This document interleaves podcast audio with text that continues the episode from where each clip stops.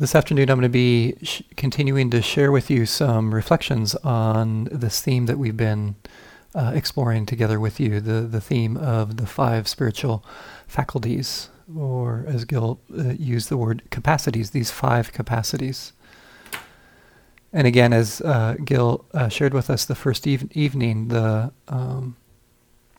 word that's used for these spiritual faculties, one of them is these five indriyas, coming from connected with this Vedic god Indra. And one of the qualities that you find in this Vedic god Indra is that this god had a tremendous amount of influence.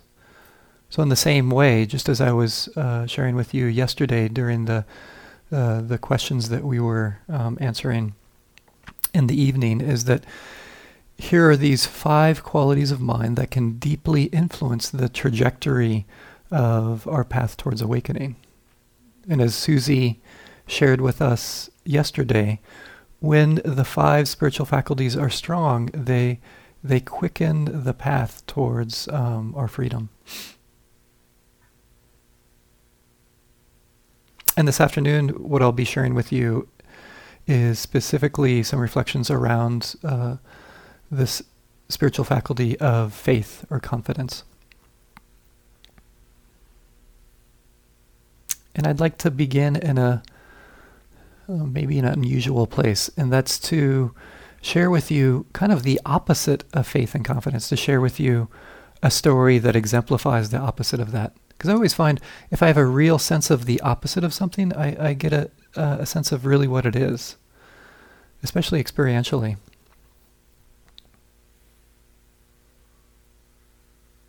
As I've been sharing with you, I spent about 6 years in a Zen community, a Rinzai Zen monastery, and was ordained for most of that time.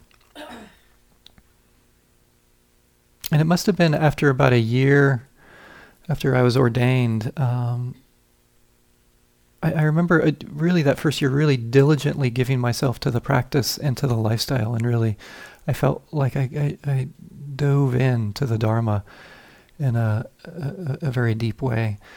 And that way of life was incredibly demanding and exhausting, and it was intense.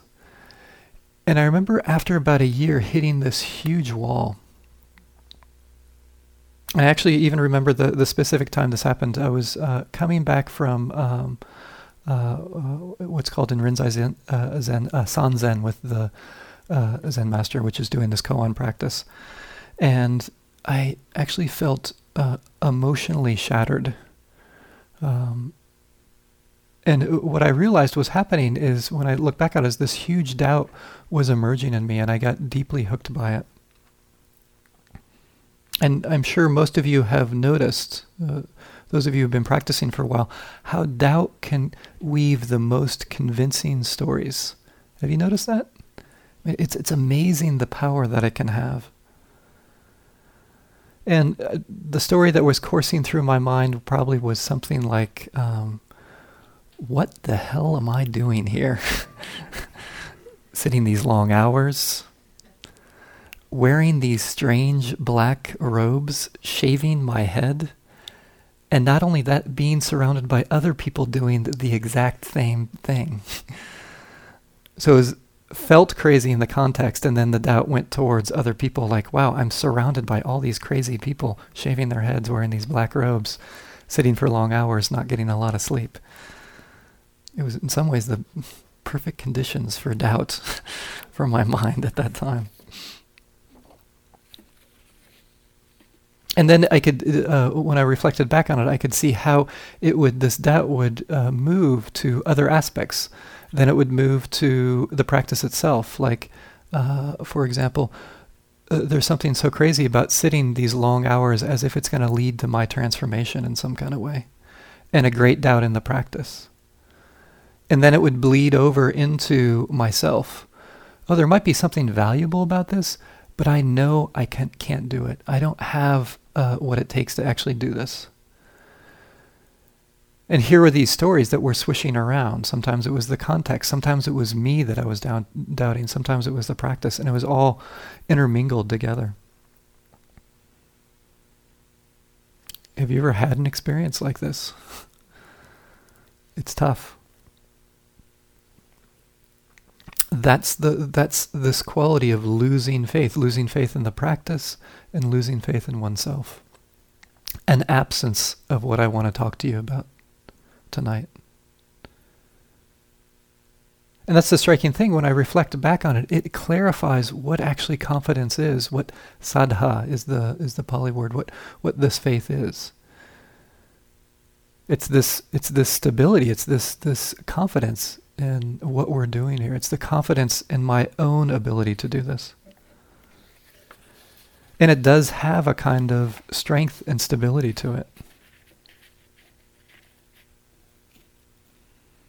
And actually, this is one of the qualities that the Buddha uses to describe this spiritual faculty of faith.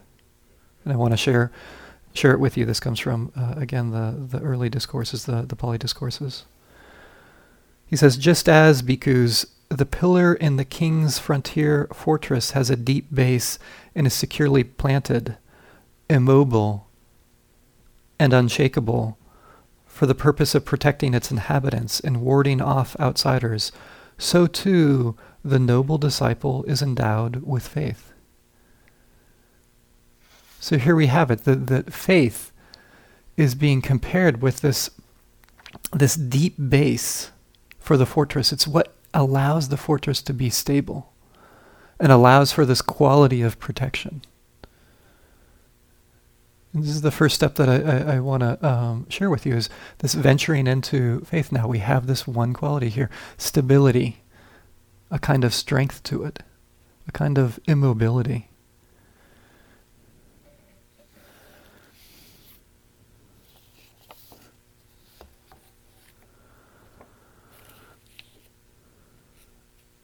So then the question arises, what is this kind of faith, this kind of confidence, what does it look like? What's an example of this? And I'd like to again share with you another story that I feel really exemplifies this particular quality of faith, of confidence, the stability of it. And it's the story of Vedran Smailović. Vedran Smailović was a cellist, and during the Bosnian War between 1991 and 1995, and just to set the stage, remember this is in Sarajevo, and between 1991 and 1995, for close to 4 years, Sarajevo was under siege, so it was actually surrounded by Bosnian Serbs. And so as a result of that, there was, for the residents of Sarajevo, there was usually often a lack of water, a lack of food, not much heating or electricity. And then also there was this random and daily sniper fire and shelling. And so it was this whole city trying to survive and live in the midst of the siege that went on for close to 4 years. And what Vedran Smailović would do is he would randomly dress up into his full evening attire, and he would go out into all different kinds of places. Sometimes it was in the streets, sometimes it was at funerals, sometimes it was bomb shelters, sometimes it was bombed out buildings. There's a striking picture of him that you can see. I think it might have been in the National Library, where he's sitting in his full evening attire with his cello. And it's said that he played for over 250 times while he was in Sarajevo during this time.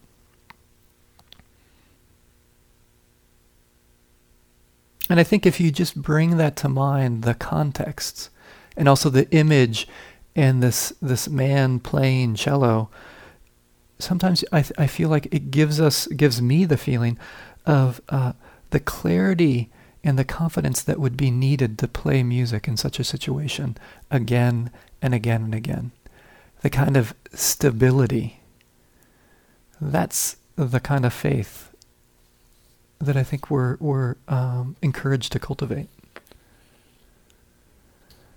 It takes a deep faith, a deep confidence to do something like that.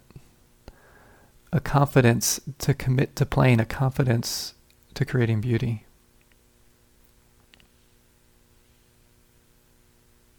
And I think another aspect of this faith and confidence that comes out with this example is to remember, I don't think he was playing. He didn't play the cello because he thought it was going to stop the siege the next day. He didn't play because he thought it was going to feed the people. He didn't play because he thought it was going to bring back the water or the electricity or the heating. He didn't play because he thought it was going to stop the sniper fire or the incessant daily shelling. And I think this is important to really take in, that the kind of confidence and faith that he had was in doing an act that didn't fit into some kind of nice, neat package of A happens and then B happens. It doesn't fit into that. And at the same time, what he did deeply moved people. We probably can't count the many ways that what he did moved and inspired and actually brought transformation to Sarajevo and beyond.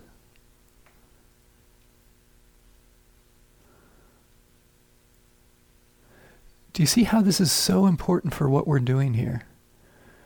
That if you have a kind of faith that gets entangled of, well, if I'm doing A, that means B must happen immediately. That's not the faith that we're going for here. Because it undermines the process. It just doesn't happen that way. For example, I gave you that example last night about growing vegetables in Flagstaff. We can have the intention to grow the vegetables, but it's not going to happen immediately. It has to be a bigger confidence, a broader confidence than that, a more stable and immobile confidence and faith than that. When you plant a seed, you need to have faith in that. You don't know when it's going to germinate and when it's going to blossom into that flower of awakening. So just as Vedran Smailović had this deep confidence in this transformative power of playing music, this is what we're encouraged to do, to have the same confidence in what we're doing here. Regardless of how today is, and how tomorrow is, and how the next day is. So knowing it has this power of transformation, but not knowing how it transforms.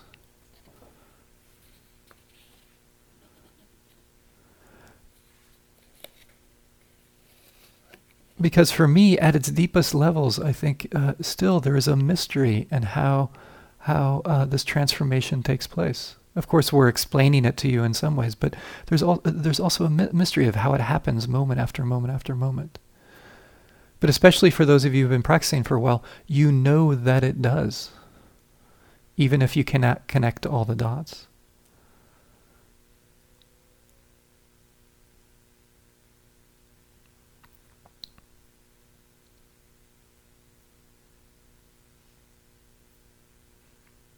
And this follows into another quality that is required in faith or confidence in terms of transformation. And that's this quality of holding our practice on one level. And I'll get back to the importance of how there's a little bit of a contradiction here, or a paradox, on one level of not knowing. This quality of not knowing how it unfolds.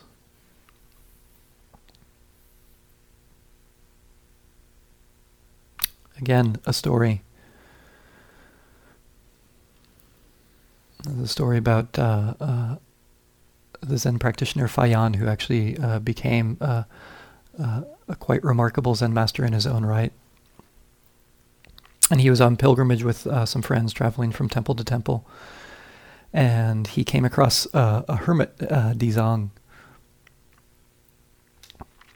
who also was quite the Zen master, and Dizong came to meet Fayan on his pilgrimage and asked Fayan, "Where are you going?" And remember, often, you know, when Zen masters ask a question, they're asking more than where you're going. A lot of times it's the testing and the prodding and the poking to see where one's mind's at, the depth of the practitioner in front of them. Which is important to remember for Zen teachers. You know, they seem nice on one level, but you do have to watch out. At least that's my experience. So again, Dizong asks Fayan, where are you going?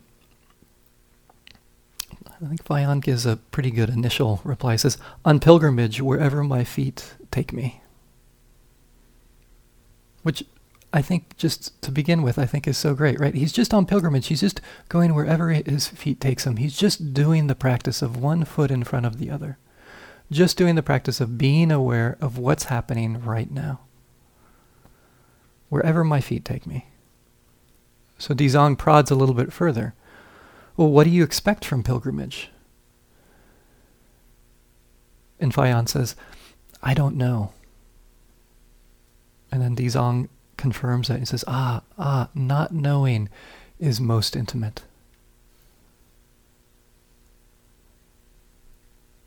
I don't know where I'm going. Not knowing is most intimate. There's an intimacy that arises from that particular flavor of not knowing.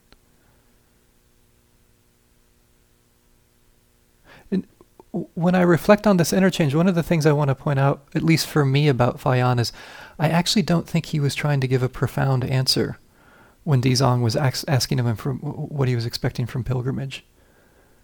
I think he just didn't know. He was just being honest. He was being completely honest about where he was. I have no idea. And it takes a kind of confidence to have that depth of not knowing.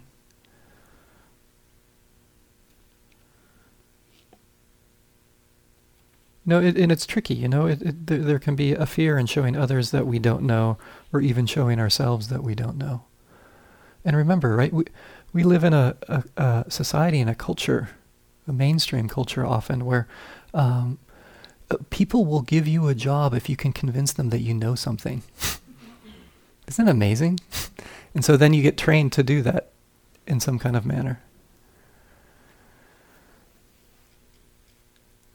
And yes, there is a place for knowing on this path. This is something that we're also emphasizing so much, is to know what's going on right now, to be aware of what's going on. To know that an emotion is an emotion, that a thought is just a thought. To actually step out of being lost in experience into no experience, to be aware of it. And this is where, actually, you could say one place where the five spiritual faculties come in is that we want kind of this not knowing of intimacy in terms of faith and confidence, but we want it balanced with another quality, spiritual faculty that we'll be getting to later, discernment or wisdom. So there's not a blindness as we move forward as well.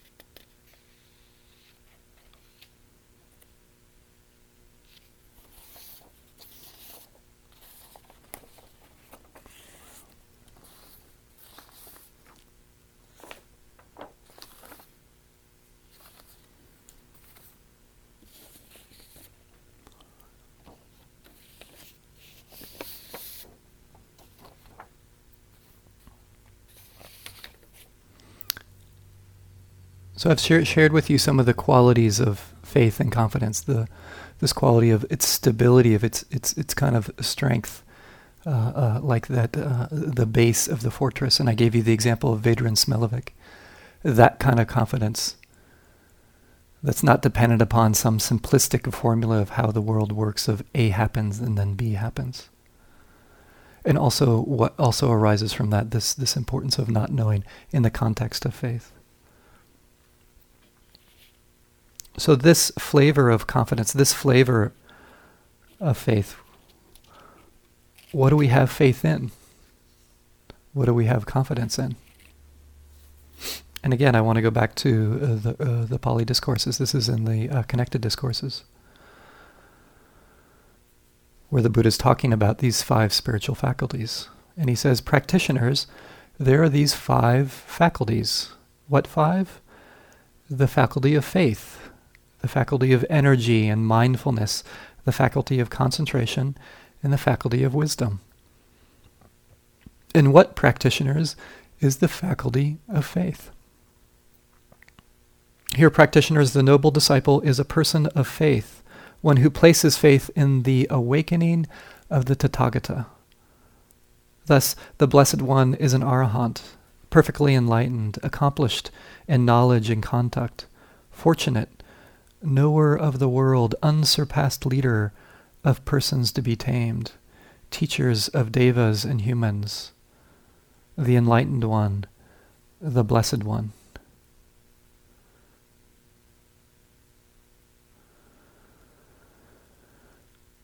How do we make sense of this description of confidence, of faith? Namely, having faith in the awakening of the Buddha, of the Tathagata. How do we make this so it's something that's palpable and real for us moment after moment in our practice? What does it mean to have faith in the awakening of the Buddha?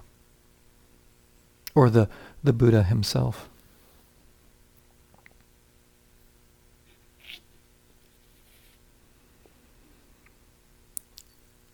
Once again, I want to share a story to hopefully flesh this out a bit, at least to offer some reflections on this. And of course, it might be different for each one of you.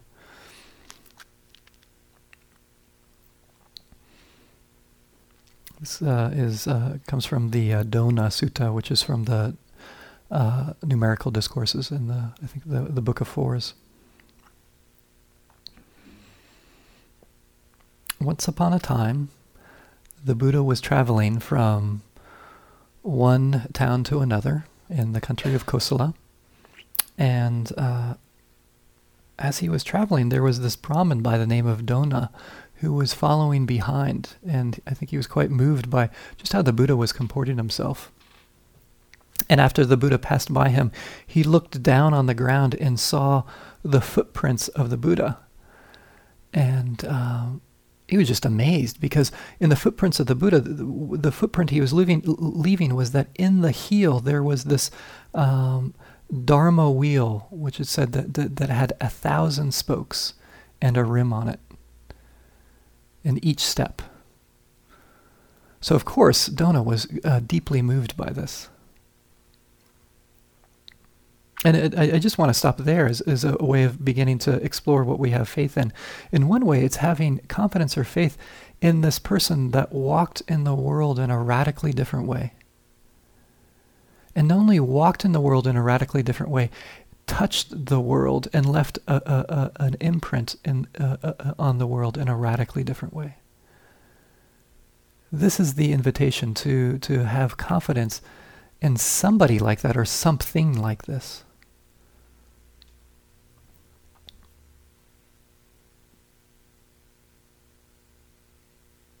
And then Dona, and then the Buddha,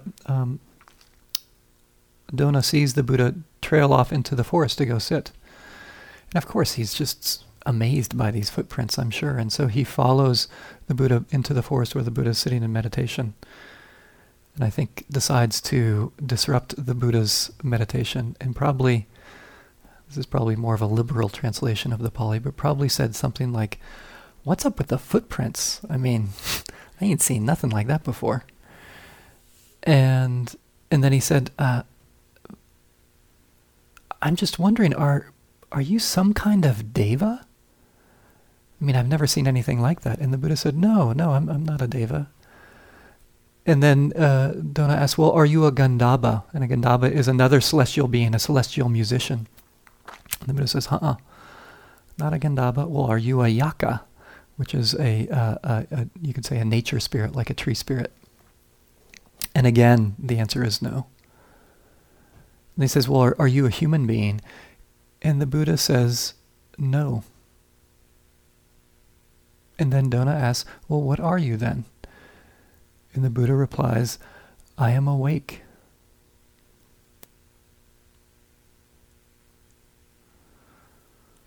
What is it to have confidence, really in essence, in wakefulness, in being awake, and a kind of quality of being awake that leaves a different mark in the world, that walks in the world in a different way? See how we can start to get a different sense or a different flavor of what it means to have confidence in the Buddha, to have confidence in being awake to your experience, but a particular kind of wakefulness, one that touches the world in a radically different way.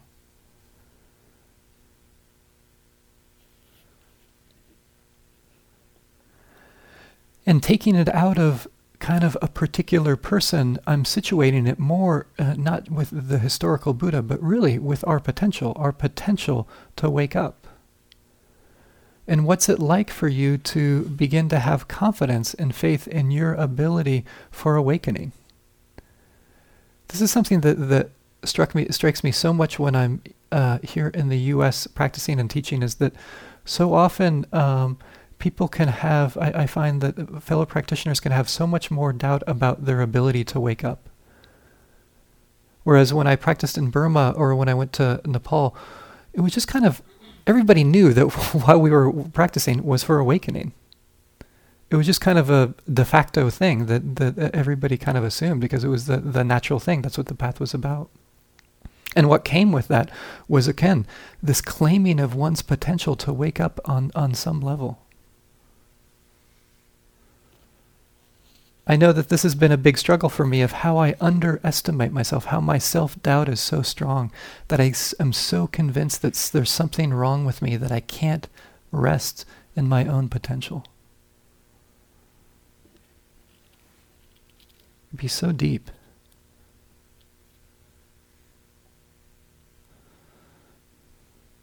Remember, getting the first sense of this is when I was practicing with the Zen master I was ordained with, is when I would go in to do this koan practice, one of the things that struck me was that he was demanding nothing less of me than my awakening, than my deep understanding. And it was the first time I'd come across someone that had that kind of confidence in my potential. And it was something that I actually didn't understand probably for a couple of years, because he was confident of it and he was expecting nothing less. And it was a natural thing for him. And it took me a while to get a sense, oh, this is where he's resting. He's resting in my potential. And I'm resting in some kind of fabrication that there's something wrong with me.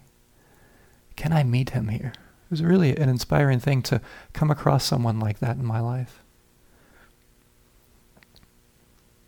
Annie Dillard puts it well in her book, Holy the Firm. She's using kind of language of Christianity, but I think it applies to us as well. She asked the question, who shall ascend into the hill of the Lord? Or who shall stand in his holy place? So basically, using our language, who is it that has this ability to wake up? Who shall ascend into the hill of the Lord, or who shall stand in his holy place? There is no one but us. There is no one to send, nor a clean hand, nor a pure heart on the face of the earth, nor in the earth, but only us. A generation comforting ourselves with the notion that we have come at an awkward time, that our innocent fathers are all dead, as if innocence had ever been. But there's no one but us. There never has been.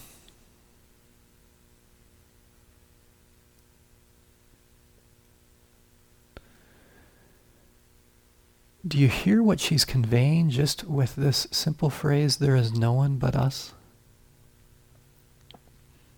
To me, it pulls back the curtain about this delusion that we have. At least, no, I know that I have, that maybe you've partaken of too, that somehow this world of awakening, this world of freedom, is for someone else, someone that is much purer than me, that has a purer heart or a cleaner hand than me. I know they're out there somewhere, that has less imperfection than me. That's the person that can awaken. But I appreciate what she points out. There's never been a person like that. What a crazy thought. There's no one but us. Can you cultivate the confidence in that? The confidence in the faith in wakefulness. The confidence in faith in your potential. With this kind of stability that we find in the story of Vedran Smailović.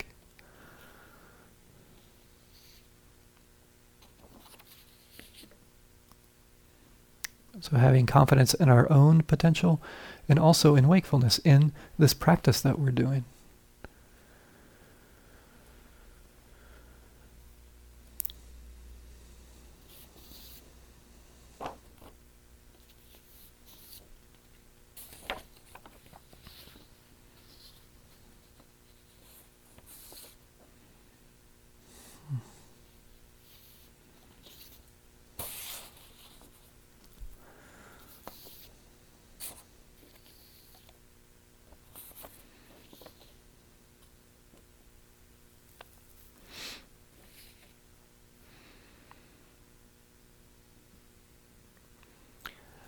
How do you cultivate, how do you nurture such a quality of faith?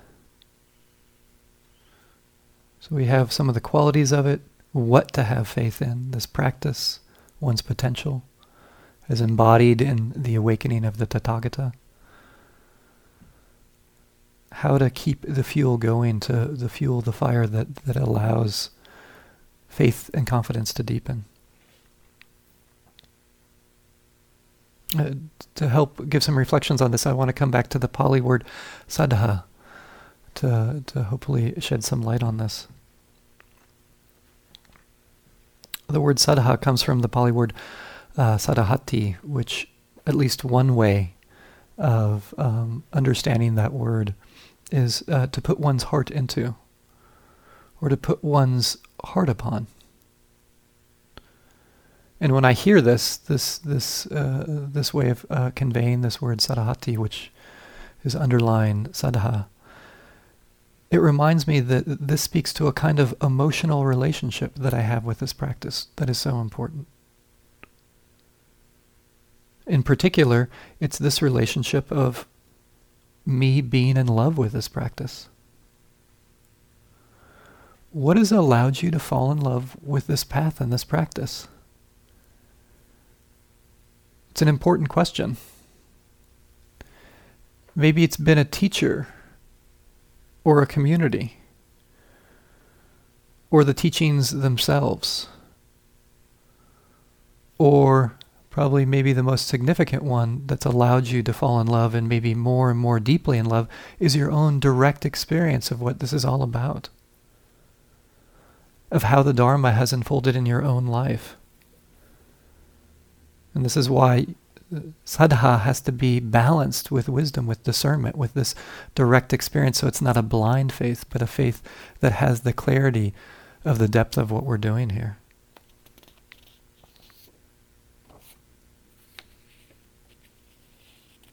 And I think it's important to reflect on what allows you to fall in love with this practice and to continue to fall in love with and practice, because it keeps you inspired, it keeps me inspired. And it's important to touch that again and again and again, especially in difficult times. And in light of that, what I'd like to invite us to do right now is just to take a minute now, just to come inside. Either closing your eyes or looking down at the ground. Maybe getting a sense of the body sitting. Sense of the breath.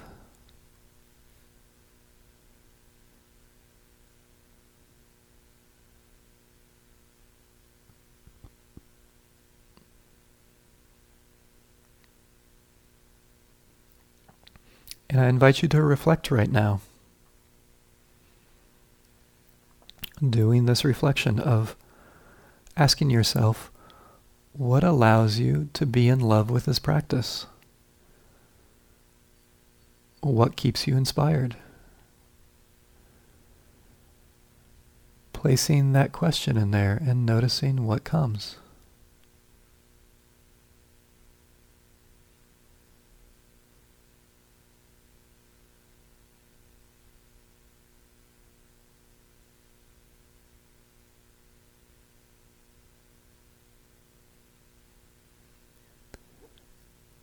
And then asking yourself the second question, how can you keep in contact with being in love with the Dharma?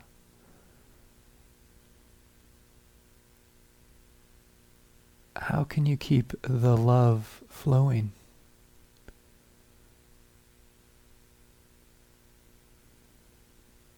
What works for you?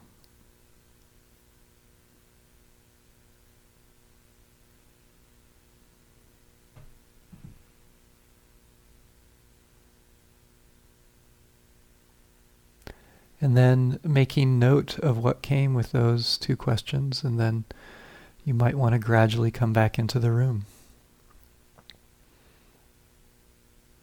Kind of honoring what came for you. It's important to do that reflection individually, because I think the answers to both of those questions is going to be unique, probably for everyone in here. But important to make note of that. For me, I think one of the things that is important is the devotional aspect of this practice, which doesn't always get expressed so much kind of in the world of modern Vipassana, for maybe for better and I think sometimes for worse. I think one way that I express it, and it's a very small way, but it really helps, is just the simple act of bowing, when I bow before and after I sit. Because bowing for me is this bodily expression of something I value. It's the expression of my deep respect, of my love for this path and this practice. And in some ways, what I appreciate about bowing is that I'm putting my head lower than it usually is. For me, it signifies, it's the bodily expression of putting me below the practice and this path. Which is important, because this meanness is just this construct that causes so much dukkha. And again, I want to point out that bowing doesn't work this way for everyone. Sometimes it works the exact opposite for folks. So again, it's important of what keeps the love alive for you.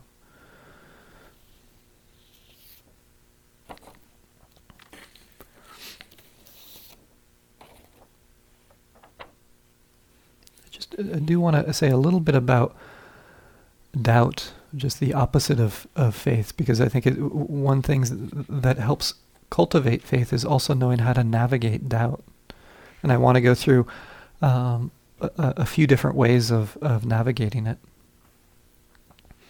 What I notice is that when mindfulness is strong, all that's needed for doubt is to notice it as doubt. Oh, interesting. There it is again. Doubt.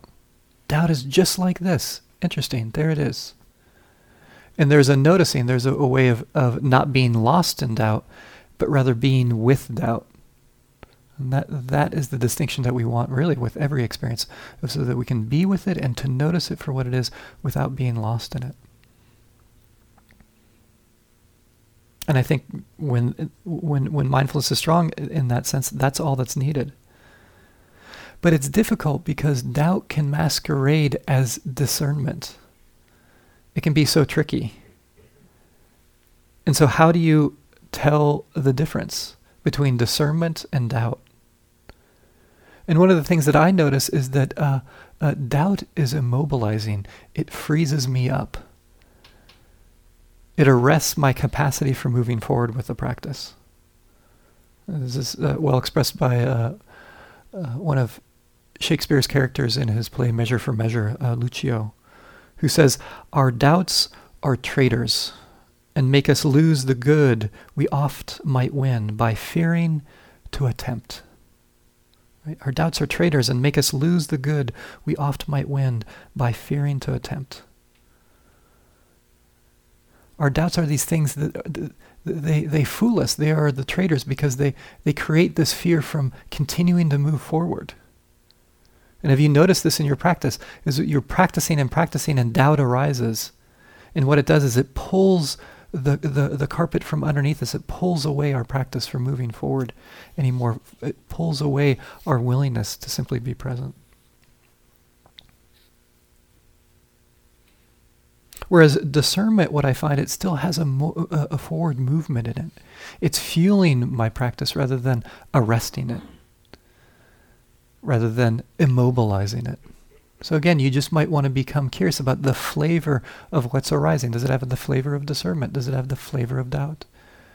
In order to help to navigate through it.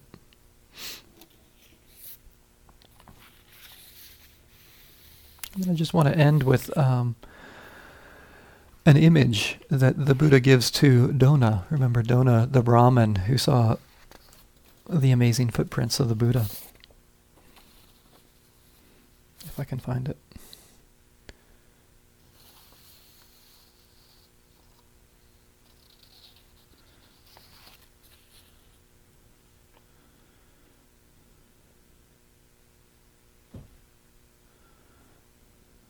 So the Buddha is sharing with Brahman that in this wakefulness, what's been abandoned are the fermentations or the kilesas, these defilements of the mind.